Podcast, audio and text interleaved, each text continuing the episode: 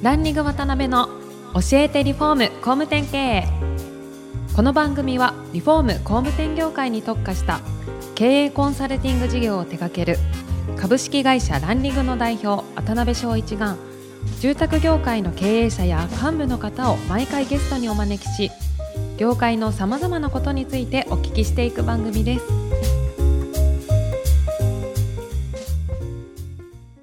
皆さんこんにちは。さあ今週も始まりました。ランニング渡辺の教えてリフォーム工務店経営。第208回目。アシスタントの牛久保です。パーソナリティの渡辺翔一です。はい。今回もユニオンテック株式会社大川会長にお越しいただいてます。はい、大川さんよろしくお願いしまよろしくお願いす。します。まあ前回お話しいただいたようにそういうきっかけで独立されて、はい。で、いろいろ本当ご苦労この20年、えーはい。されてこられたと思うんですけど、まずちょっと時系列に逆になるんですけど、今はい現状の中心とされているサスティな事業ですね、うんに関してお聞かせいただいていいですかね？はいはい。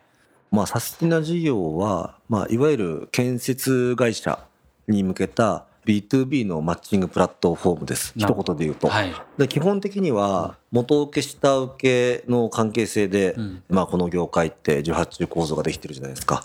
で、まあ、建設業界の一つの課題であるはい多重教育構造。うんで、これなんで起こるかっていうと、うんまあ、様々な要因があると思うんですけど、やっぱ一つはいつも取引している会社が見つからないからうん、誰かに紹介してもらって、でも実は紹介してもらった先の会社と取引するときに、はい。紹介者が間に入っちゃうとか、多分こういうような取引の流れがあると思うんですど。ね。はい。で、まあ、多重教育構造をどんどん解決していきたいっていうのも、まあ、一つあるんですけど、はい。これはまあ目的としてはやっぱ職人さんの賃金を少しでも上げていきたい。なるほど。でも逆を返して言うと、やっぱ元請けさんが、まあ、工事をしっかりできる会社を見つけられないことによってうん。損失してしまう、まあ、いわゆる受注ができないとか機械損失を生んでしまう。こういったことも建設業界全体の生産性向上に大きくまあ課題視しているっていうのもありましてそういったことをまあ解決するためのマッチングプラットフォームっていうのをちょうど4年前ですかね、産声を上げたのは。はうい。んで、今どれぐらいの規模になられてるんですか、元請けさん。今はですね、はい。元請けさんで登録されている会社さんがはい。まだまだ少なくて多分うん。500社さんぐらい、あそうなんですね。ただ工事会社、はい。い、わゆる専門工種ですね、クロス屋さん大工さん電気屋さん空調屋さん、うん。えー屋根屋さん、はい。こういった職種のいわゆる専門工事会社さんはうん。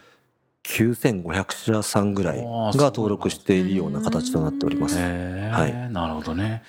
それこそ、あの、まあ、同じようなサービスっていうのはもちろんあるとは思うんですけど、はい。大川さんがやられてるそこの、他とは違う思いであったりとか、はい。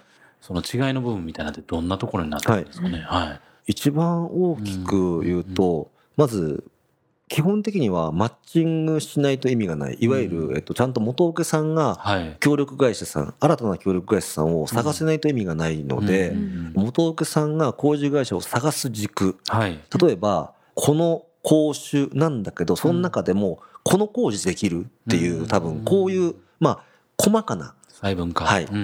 ここをしっかりと可視化するということが、はいうん。結局なんか屋根屋さんでもこれができるあれができるってあるじゃないですか。うん。あと当然のことながらその会社さんの中うのん。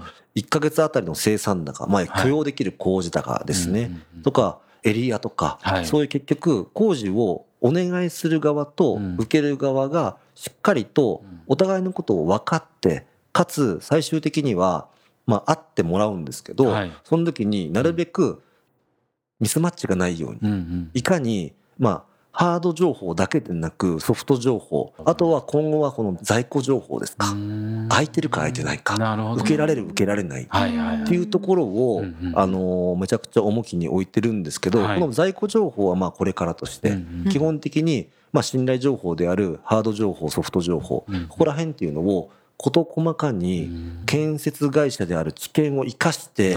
えっと、情報設計をして工事会社さんから一社さんずつ40分かけてヒアリングしてるんです。結構してますね。はい。なの、で今一番の強みは、実はまだプロダクトを見てもらってもわからないと思うんですけど、はい。実は我々のデータベースの裏側にはですね、どの会社がどれだけ1ヶ月工事できるか何人いるかうん。そしてどの工事ができるかうん。事細かにデータベースが構築できてるんですね。うん。でこれによって将来的にはしっかりと元請けさんと下請けさんがミスマッチが起こらない世界観っはい。ていうのをしっかり作っていきうん。かついい会社さんがちゃんと評価されるような世界観を作っていきたいなっていうなるほどね。感じで今取り組んでますね。なるほどなるほど、確かにウェブ上のことだけじゃやっぱりなかなかわからない部分とかねそうなんです。失敗も多いでしょうしね、はい。はい。でまあ現状ここまで本当ご苦労されていろんな事業されて登ってこられたと思うんですけどそのまあちょっと時系列が逆になるんですけどなんかターニングポイントになったなとかここすごい大きな気づきあったなとか、はい、なんかそういうのってこの20年の中でありましたか、たくさんあるんですけうどうですね。あえて言うんだったら、まあ、今回はそのサスティナ事業ってなんでユニオンテックっていう工事会社が作ったのっていう、はい。多分まあクエスチョンマークが多分上がると思うので、はい。僕の中でターニングポイント2つだけお話しさせてもらうと、最初の1つ目はちょっとまだサスティナからは遠いんですけど、うん。実は創業して5年目。はい。ここまでうちの会社離職率100%超えだったんです。入ってはやめ入ってはやめ、はい。でその時に実は前回のお話でもあったようにどうやってこう技術を介して使う人の目線でものづくりをするかっていうことを重視するものづくりをしていたもんですから、はい。めちゃくちゃクライアントファーストでものづくりしていたんですね。でクライアントどころかエンドユーザーの目線でしたね。なるほどなるほど、なのでそういう目線で実は職人さんたちうん。いわゆる従業員の子たちと接していると従業員の子たちからしてみるとうん。何言ってんのと。はいはいはい。とにかくやることだけやればいいじゃんと。うん。でそういった形で僕がこうしろああしろっていうことうん。を頭ごなしに従業員の子たちに言っていたのでみんな辞めちゃうんですよ。なるほ。どね、うん。うん。で結果まあ2000年に起業したのではい。2005年いわゆるまあ起業して5年後。うんうんうん。とある今でもいる従業員の子からはい、社長はお客さんのことめちゃくちゃ考えてるくせに、うん。一緒に作る仲間のこと全然考えてないじゃんってことを言われちゃったんですよ。うん。ね。で当時僕25歳だったので、全員従業員の子たちは先輩なんです。年齢は。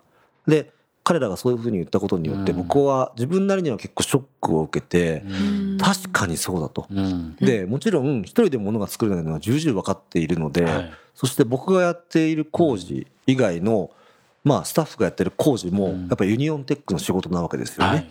そう考えていくと、うん。彼らのちゃんとマインドセットをできていなかった自分にものすごい恥を感じて、どうやったらそれが理解できるかっていうことをひたすら考えたら、答えが一個だけ見つかって、うんあみんなと対話すればいいんだっていうすごい今うん25歳ながらにうん先輩だから分かってるだろうとか、あとは自分が分かってるから分かってるだろうっていう、はいまあ安易的なその感覚があったので毎日一個だけやり始めたのが自分が仕事終わったらうん。全従業員に連絡をしてうん。何時に終わるっていう質問をすることを決めたんです。でそれを毎日繰り返していくとうんまあ当然のことながら一日一日うん。一番遅い現場が分かるようになるんですよね。そうで僕はそこに行くんです。うん。うん。でこれを毎日繰り返したんです。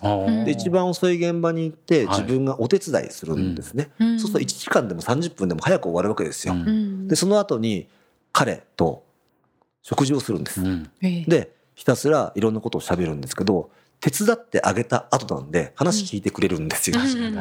ありがとうございました今日はって言いながら。うん。で実は俺こういうふうに思ってこういうふうにあのいつもこういうこと言っちゃってるんだよねとかっていう話をどんどんしていくと、なるほどそうだったんですかとか、うん。この実は対話からどんどんどんどんコミュニケーションいわゆる関係性の質の向上が生まれていったんですよ。なるほどね。で、まあ、それこそ関係性の質が上がっていくと、まあ、思考の質が上がっていくと。で結果として行動の質が上がって、まあ、結果が良くなっていくっていうふうになっていくと思うんですけど、うん。そこに気がついていったんですね。うん。で3ヶ月後僕がそれを続けていたらはい。奇跡が起こりましておう。これが僕のターニングポイントなんですね。はい。全従業員が全く同じことを真似して始めたんです。なので、うん。まあ、簡単に言うと全員が連絡を取り合いはい。一番遅い現場に全員が来る会社になったんです。すごい。なので施工管理当時7人の人間がうん同じ現場に集結するもんだからお客さんとか協力会社さんがうん。ユニオンテックって何なのみたいな感じになっていきお客さんがチームユニオンっていうふうに名前つけてくださったんですよ。かっこいい、はい。いいですね。でそこで働いてるスタッフも俺らはものづくりを一緒にしてるんだと。この一体感が生まれてから離職率がゼロにね。変わって僕が言ってる一言一言を自分なりにちゃんと咀嚼してうん。第三者に喋れるようになってきたんですよね従業員の子たちが。もうそれが嬉しくてでそこからお客さんからうん。ハイクオリティのユニオンテックってこのチームユニオンにさらにプラスでこう名前がついてくるんですよ。うんそうするもんだから、うんもう会社の中がみるみるみるみる活気に溢れていって、ぐんぐんぐんぐんこう成長するようになったんです。へーはい。ということで、お話の途中ではありますが、続きは209回目で放送します。お聞きいただきありがとうございました。今回もランリグ渡辺の教えてリフォーム工務店経営をお聞きいただきありがとうございました。番組では渡辺や住宅業界の経営者、幹部の方へのご質問を募集しています。ウェブサイトランリグにあるお問い合わせフォームよりお申し込みくださいお待ちしています